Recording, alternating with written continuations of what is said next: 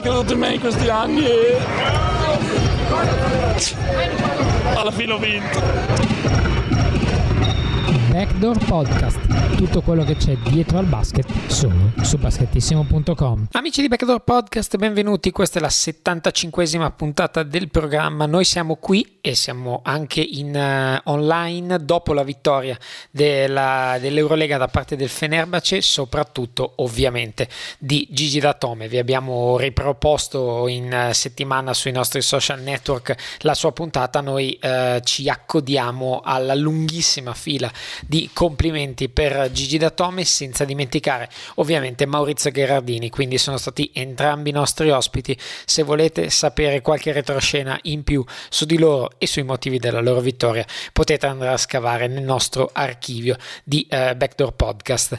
Ovviamente questa settimana, dopo quella di Daniel Hackett, che è stato un altro dei protagonisti, dei potenziali protagonisti di queste Final Four, purtroppo per lui assente, ha scritto una bellissima lettera a Gigi Datome suo capitano in nazionale, diciamo, regna, è regnato lo sport e nonostante la grande frustrazione di Daniel nel non poter giocare una finale di Eurolega e tentare di vincere, eh, ha riconosciuto il merito e soprattutto la grande umanità di Gigi Datome. Quindi Backdoor Podcast non ci, ci, aveva visto lungo perché ovviamente non è niente di particolarmente eh, non conosciuto, ma eh, tre nostri ospiti eh, erano praticamente sul tetto d'Europa, quindi eh, anche l'Italia, c'è un pezzettino di Italia in attesa che si possa tornare effettivamente ad altissimi livelli. Per quanto riguarda i vestiari di altissimo livello, possiamo parlare solo di Racker Park Basketball Store a Milano in via Washington 82 con le sue novità. È arrivata in negozio la, la maglietta dei playoff dell'Olimpia Milano, la maglietta ufficiale nuova particolare eh, la potete comprare da Racker Park Basketball Store e eh, assieme a tante altre ovviamente tante altre cose per vestirsi e, eh, e non solo. Riguardante la pallacanestro ovviamente eh, c'è tutto l'imbarazzo della scelta. Stiamo arrivando al momento del playground, stanno finendo le stagioni cestistiche, quindi adesso dovrete essere voi a eh, scrivere la storia del, dell'asfalto caldissimo che ci sarà nelle vostre città e in particolare ovviamente se siete a Milano. Racker Park Basketball Store in via Washington 82 a Milano è il posto per agghindarvi come si deve. Quindi lì trovate veramente tutto tutto tutto per la pallacanestro. Quindi recatevi da Racker Park Basketball Store dite che vi manda backdoor e sicuramente vi tratteranno coi guanti così come trattano coi guanti chiunque arrivi all'interno del negozio Ora entriamo nel vivo della nostra trasmissione, della nostra puntata odierna.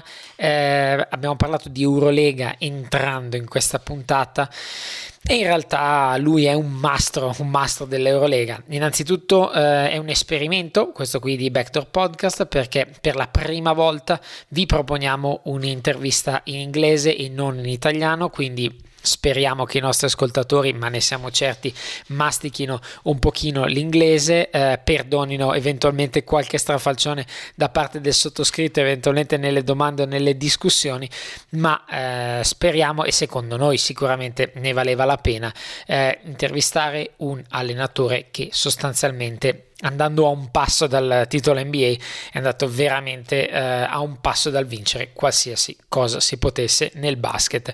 Ha vinto in campionati israeliani, ha vinto campionati italiani, ha vinto europei, ha vinto Euroleghe, anzi Eurolega e noi di Milano la, la, ricordiamo con grande, grande passione.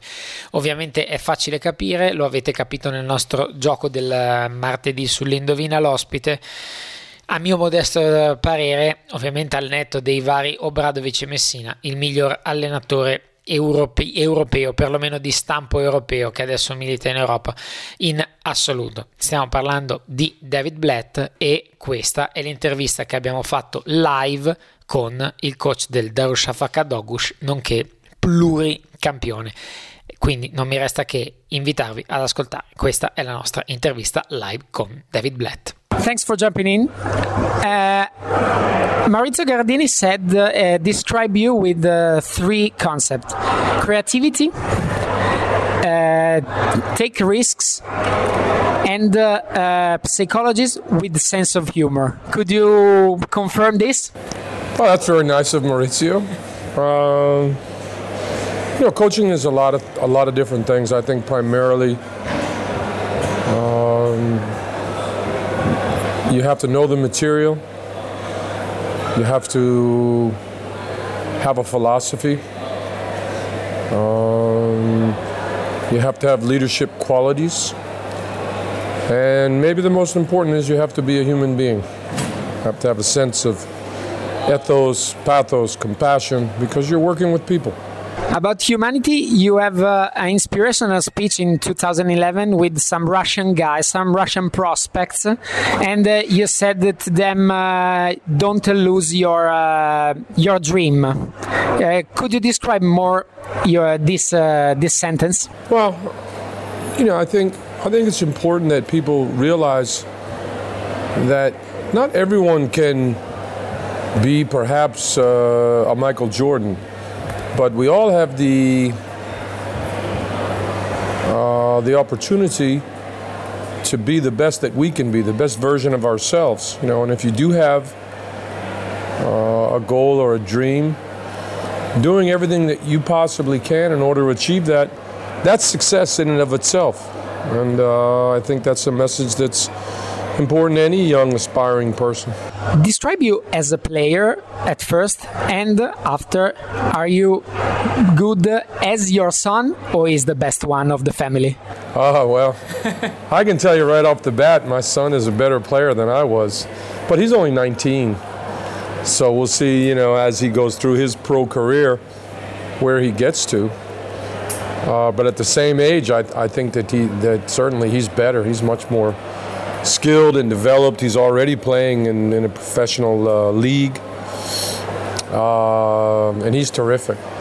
Um, I'm happy to say part of his basketball education came in Italy. You know, he played in the Benetton program mm-hmm. and uh, had some good coaching, and, and he was very young, but that started him on his way to becoming a basketball player. I mean, me personally, I had different stages of my career. You know, when I was young and in high school, I was a big star, and when I was in college, I was at Princeton part of a very specific kind of uh, system. Uh, and then when I went into play professional basketball in Europe, you know, my game morphed into something different. But probably uh, the most important th- thing to me as a player, and I took that with me uh, into my coaching career, was the importance of team first and of doing things in the right way, and uh, of always trying to make others around uh, me better because I knew that would help me with my limitations. Did Princeton uh, influence your basketball thoughts as a coach? Yeah, well, to a certain extent you know, I, I, with the exception of one year when I was playing professionally and also coaching in the junior ranks in in uh, Israel, uh, that was really the only season I actually played the Princeton offense. All my other years of coaching, many years of coaching, I've used certain elements, but never the Princeton offense in its entirety. But certainly in the time that I spent uh, playing and uh, being coached by Coach Coach Carril at Princeton, uh, taught me a lot and, and influenced the way that I saw the game. Uh, but it did not become my basketball philosophy. When did you realize to become a coach? Well, um, honestly, when I was playing, every year that I played, I coached a youth team. Mm-hmm. From kids all the way up to uh, uh juniors because it was something that I liked and it it it, uh, it motivated me and it, it, was fun for me. Uh, but even at that time, I didn't see myself becoming a pro coach. It was really only after I got injured and finished my professional career that six months later, a team that I had once played for called me and said, "Please come be an assistant. You know, we want you in the program." Uh, it was really only then that, that I started to coach seriously. And, uh, you know, of course, from that time, it just sort of took off, and I, and I stayed in the profession. Now that's a funny moment. Uh, a player, uh, your player in Treviso, said uh, at the final against Bologna, said uh, they didn't know nothing about uh, our defense, yeah. but we didn't realize what we have to do too. Well, you know, that's that's funny because uh, you know we played a very special kind of uh, matchup zone, and uh, you know over the years that's been it's been copied or been imitated. But a big part of the, the matchup defense is indeed to confuse your opponent and to force him to play outside of his normal rhythm and outside of his normal flow. And the defense is so complex that at times you yourself become confused. What helps is that your opponent is more confused than you are.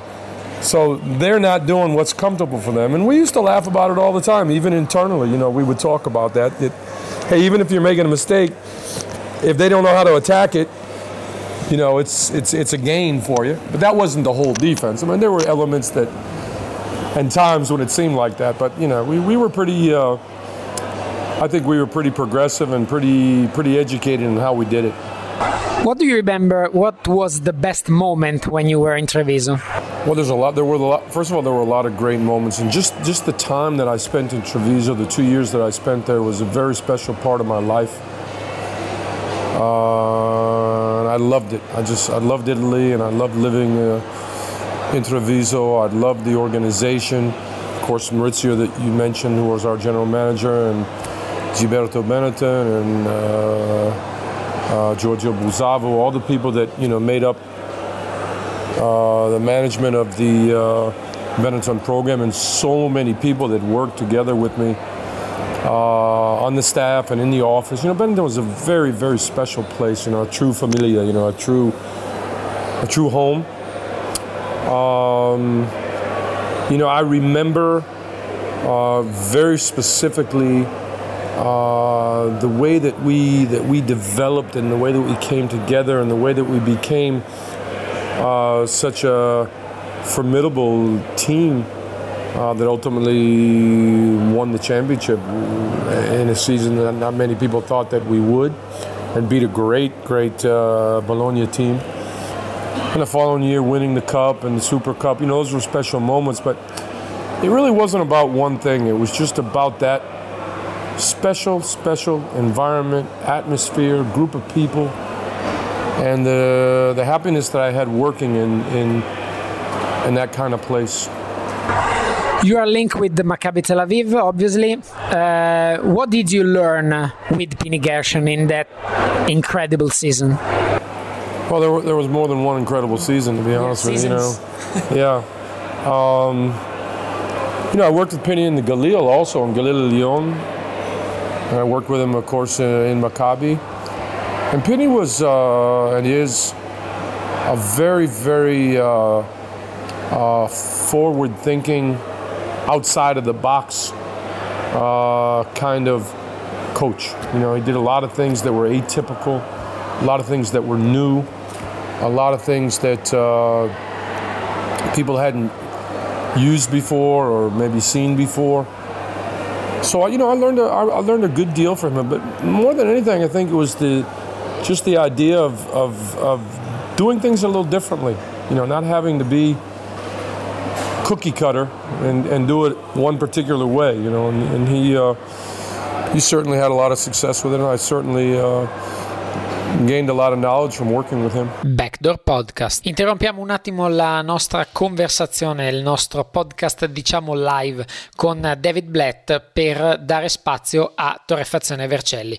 Come avete potuto sapere dal, da una delle ultime puntate di Backdoor Podcast, Torrefazione Vercelli in via Cherubini 2 a Milano è uno dei nuovi partner di, di Backdoor e eh, siccome noi curiamo la qualità nel nostro programma, curiamo la la qualità dei nostri partner, eh, Torrefazione Vercelli è sicuramente il top a Milano per quanto riguarda il caffè. È una torrefazione, cosa che già è molto raro ormai da vedere all'interno della città milanese e magari non solo, ma soprattutto è eh, la cura maniacale e il eh, mantenimento delle tradizioni proprio legate al caffè che rende Torrefazione Vercelli qualcosa di particolare. Le qualità di caffè le potete trovare al banco in grani o assaporarlo ovviamente eh, con amici, colleghi eh, direttamente in negozio. Potete avere qualsiasi tipo di eh, ammenicolo cose particolari legate al caffè, legate a tisane, dolciumi, quindi c'è veramente tutto a disposizione, ma chiaramente la base è il caffè torrefatto tostato direttamente dal, dalla torrefazione Vercelli con aromi e fragranze che eh, persistono negli anni sono tantissimi ormai gli anni di militanza della torrefazione Vercelli che è diventata ovviamente un riferimento in assoluto tanto da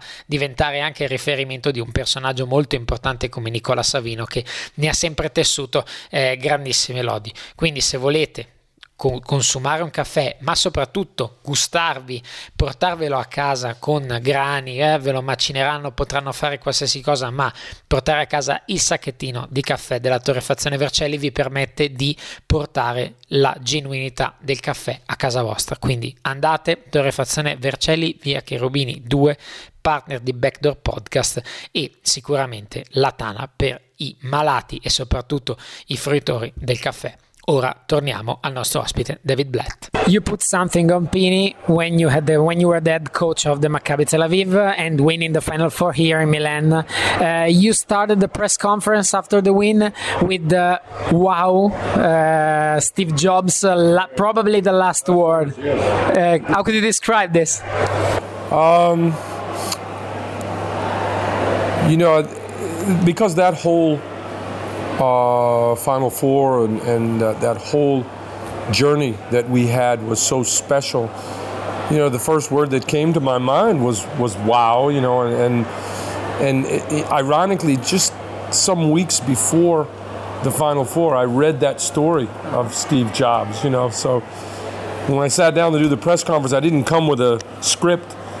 You know, but that, that was the first thing that came to my mind was wow, and, and I had heard it in reference to Steve Jobs. So I just told the story. You said wow probably when Khryapa lost the ball and Rice uh, put the the bucket, uh, and uh, probably in that moment you have thought that's our time. Yeah, you know that seemed to be the the door to destiny, so to speak. You know that the game against CSKA when not only was it the last play, you know we we were we were down 15 points in the third quarter and then 10 at the end of the third quarter. That honestly was the moment I felt we had a chance to win. And I told the players in the timeout, you probably could see the timeout. I said, you know, now they're nervous. Now they're where we just got to play good basketball this quarter and, you know, we can win this game. Uh, but uh, certainly, you know, when when when when Khryapa lost that ball and we won that game in the last seconds, uh, it seemed to be that seemed to me that we were destined to win the whole thing. And uh, what are the feelings after an incredible win like that? Um, it's pride in your guys, the guys that are playing for you. It's happiness, uh, the happiness of knowing that you shared that happiness with 11,000 people that came from Israel to the Final Four with a whole country that of seven million people that's following and cheering and and uh, wanting you to succeed in a way that sort of represents them too. Uh, and it's uh,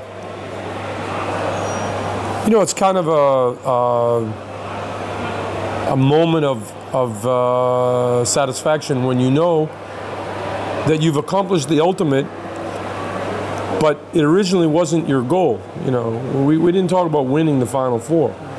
What we did was we worked really hard every day to get better, to, to commit to each other, to, to try to be the best version of ourselves. And we got to that point. And because we did, we were able to win the, the, the Final Four. my cousin texted me and said, "Who are this yellow guy?" Maccabi Tel Aviv fans is simple. Oh yeah, so you know that was that was amazing. You know, to walk into the Mediolanum here and you know and just see a sea of yellow. Yeah, and incredible. What almost became a home game for us. You know that was that was pretty amazing. And I want to talk about a particular aspect of your uh, trip with the Cleveland Cavs. You lost at Phoenix. Uh, LeBron pushed you far from the referee. After that game, it was a loss. You take the, the team and go to the bowling. One, is that true? And is it is it was the the key of that season? It, the, the next game was a win, and after that, eleven wins in a row. Um, so he didn't push me. He pushed me. He kept me away from the Yeah. referee because I was attacking him, and he didn't want me to get thrown out of the game. Uh, indeed, you know, we had gone through a string of eight straight losses because LeBron was injured and hadn't played. And that was the first game that he came back after two weeks, and we lost all eight games without him, which is something that happens to Cleveland all the time. When he doesn't play, they don't win because he's such a big and great player for them. Um, but you know, we were on the road. We had a number of tough games, tough losses. We'd been working hard. We just couldn't get over the hump. So the idea was to take the players out of the normal routine and the normal cycle, and hopefully ease their minds a little bit and have have some laughs, spend a little uh, off the court time together. And, and you know, we did that. And as you said, we did turn around and start a long win streak. Uh, beginning with a huge win over the Clippers, which is no small feat, you know, in in the Staples Center. Uh, was that the key moment? I, I don't know. You know, ultimately we did reach the finals, and you know the funny thing is that you know I look at Cleveland's great championship last year that they won, and they had Kevin and they had Kyrie in that finals Most simple. we didn't play the finals with those two players. You know, I don't know what would have happened had we had both of those guys. You know, we won two games without those two guys. You know, so you know sometimes the the basketball gods say, okay, up, up until here. You know, maybe you got to wait your time or, or whatever. I didn't get that chance, unfortunately, but. Uh, you know that was that was a special time too. You said uh, for being a coach uh, in the NBA, you have to be at the same page as your star. Is different uh, from a Europe type of basketball and conception. No, I, I, I don't remember saying that. You know, I've, I've been quoted for all kinds of things that I didn't actually say. I got to tell you. Okay. Uh, but uh, you know, in general, I think that's true. Or maybe your relationship has to be such that uh, your star is firmly in your corner. Uh, unless, of course, you know you're an experienced coach. You know, and, and you have the longevity and the credibility of a coach that's been in a program for many years and and and can do things you know in a way that he wants to do them and you know his word will be uh, you know a final one uh, but you know you gotta you gotta be around long enough to gain that particularly when you're with a very veteran team you know that has players that have been there before and have cha- had championships before. You know, that's that's not an easy thing. It takes time. When you were fired from the Cleveland Cavaliers, I remember that morning I opened my my laptop and I was shocked. What was your feeling when you know the the news? Well, you know, th- that, that's life in the NBA. Things happen. Things happen. You have a, you have um, a lot of story, if I, if I suppose, about some players. Which is the best one of your players? Your time with him, uh, with someone uh, In the NBA or in general? in general, in general. Uh, you know, I've been I've been really lucky. I'm one of the I'm one of the luckiest coaches around. You know, I've I've had so many great players and so many great people to work with. Um, you know, it's it's hard for me really to put my finger on one thing or or one player.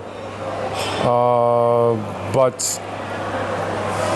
what I remember the most is, you know, the players, for example, at the end of the season who, who, who come to you and say, "Coach, thank you." Mm-hmm. You know, you you you made me better, or you helped my career, or I so enjoyed my experience.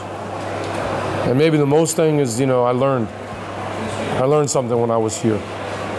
So, you know, those are the moments, and, you know, it's more than one, fortunately, uh, that, that I hold uh, most dear. Is the NBA window still open for you? You know, all the windows are open, and, and the, the window right in front of me is closed because I'm working with a team and I have a contract for two years, and, and uh, I'm very happy where I am and I'm committed to what we're doing. So, uh, yeah, you never say never. I, I, I, right now, I'm not thinking beyond uh, beyond uh, this season and next, but you know, we'll see.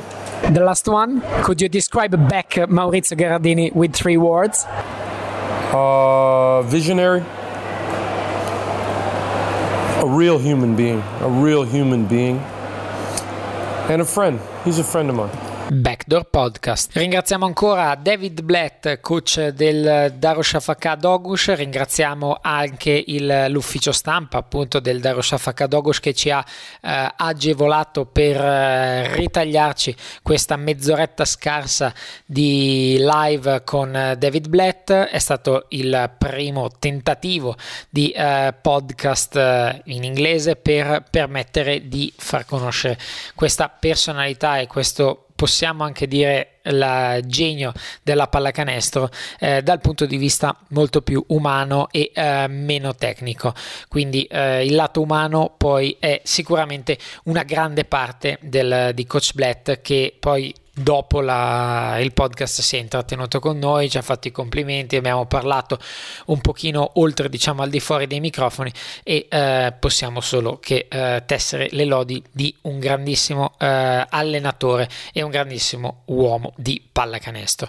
Per quanto riguarda la pallacanestro sappiamo che eh, alcuni di voi sono andati al Mind the Gap proprio per seguire le Final Four di Eurolega ed in particolare la finale. Direi bravi, bravi a chi ci è andato, bravi a chi ha potuto apprezzare in via Curtatone 5 al Mind the Gap lo spettacolo delle Final Four NBA condividendolo con gli amici innanzitutto ma soprattutto anche con una buona birra e magari un hamburger o una ricetta super di Sam che ricordiamo lunedì delizia i palati di tutta Milano con le sue super ricette particolari.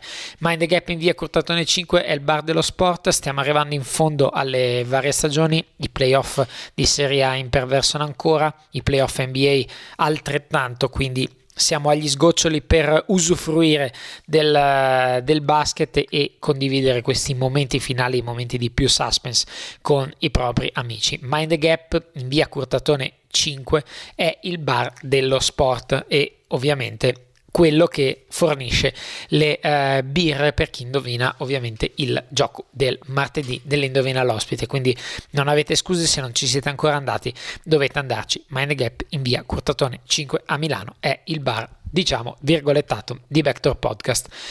Ora è davvero tutto per questa puntata del programma, questo esperimento, speriamo vi sia piaciuto e soprattutto vi invitiamo se volete anche a guardare il video perché questa, ine- questa puntata è un inedito. E quindi oltre alla versione audio che vi invitiamo ad ascoltare scaricare come al solito a lasciare dei commenti fare dei proseliti mettere like e follow alle varie pagine social potrete anche vederlo vedere eh, anche la mimica facciale di David Blatt mentre rispondeva alle nostre domande. Ora è davvero tutto. Un saluto e un abbraccio da Simone Mazzola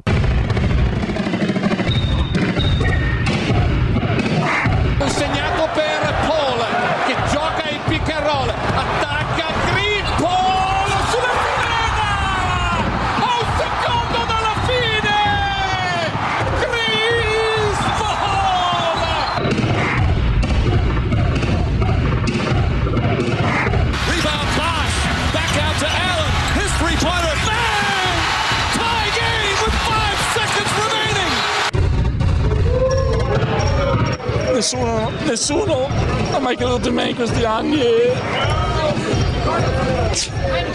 alla fine ho vinto. Backdoor Podcast, tutto quello che c'è dietro al basket solo su basketissimo.com.